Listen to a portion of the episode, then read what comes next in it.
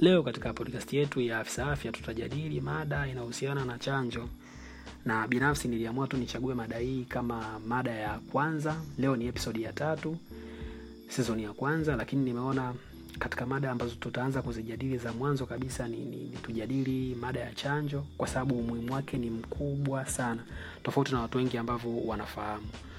Kwa hali ya kawaida, kumradhi, tumekuwa tukiishia kusikia tu au kuona mama, shangazi au dada zetu wakiwapeleka watoto katika zahanati au vituo vya afya kupatiwa chanjo kila mwaka, kila nyakati.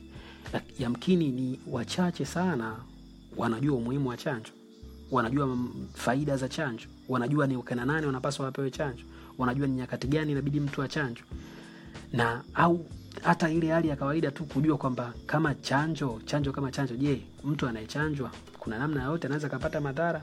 Ni wachache sana wanajua.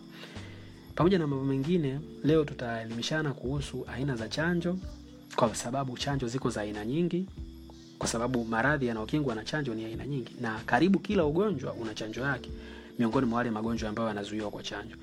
Lakini pia tutatazama makundi tofauti tofauti yanayopaswa ya kupewa chanjo.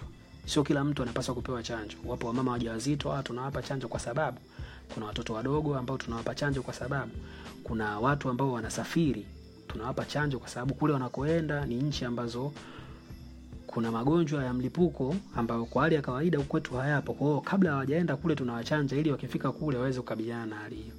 Lakini pia hatutasahau kuangazia umuhimu wa chanjo. Kwa hali ya kawaida chanjo ina umuhimu mkubwa sana, tofauti na hali ya kawaida ambayo watu tumekuwa tukijua kwamba ah, basi kwa sababu mimi mtoto wangu akisha chanjwa tumemzuia na ugonjwa, hilo linaishia hapo. Hapana, chanjo inaenda mbali zaidi. Chanjo inamkinga mtoto na zaidi ya ugonjwa. Chanjo inaikinga jamii na ugonjwa ambao mtoto amekinga, ame, ame, amepatiwa chanjo. Kwa mujibu wa, wa, wa shirika la afya duniani WHO, chanjo huokoa maisha ya hadi watu milioni tatu kote ulimwenguni kila mwaka. Wow, hili ni grupu la watu wengi sana ambao kama tusingekuwa na chanjo tungekuwa tunapoteza watu wengi sana kwa haya magonjwa ambayo tumeweza kuyazuia kuya, kuya kwa kutumia chanjo.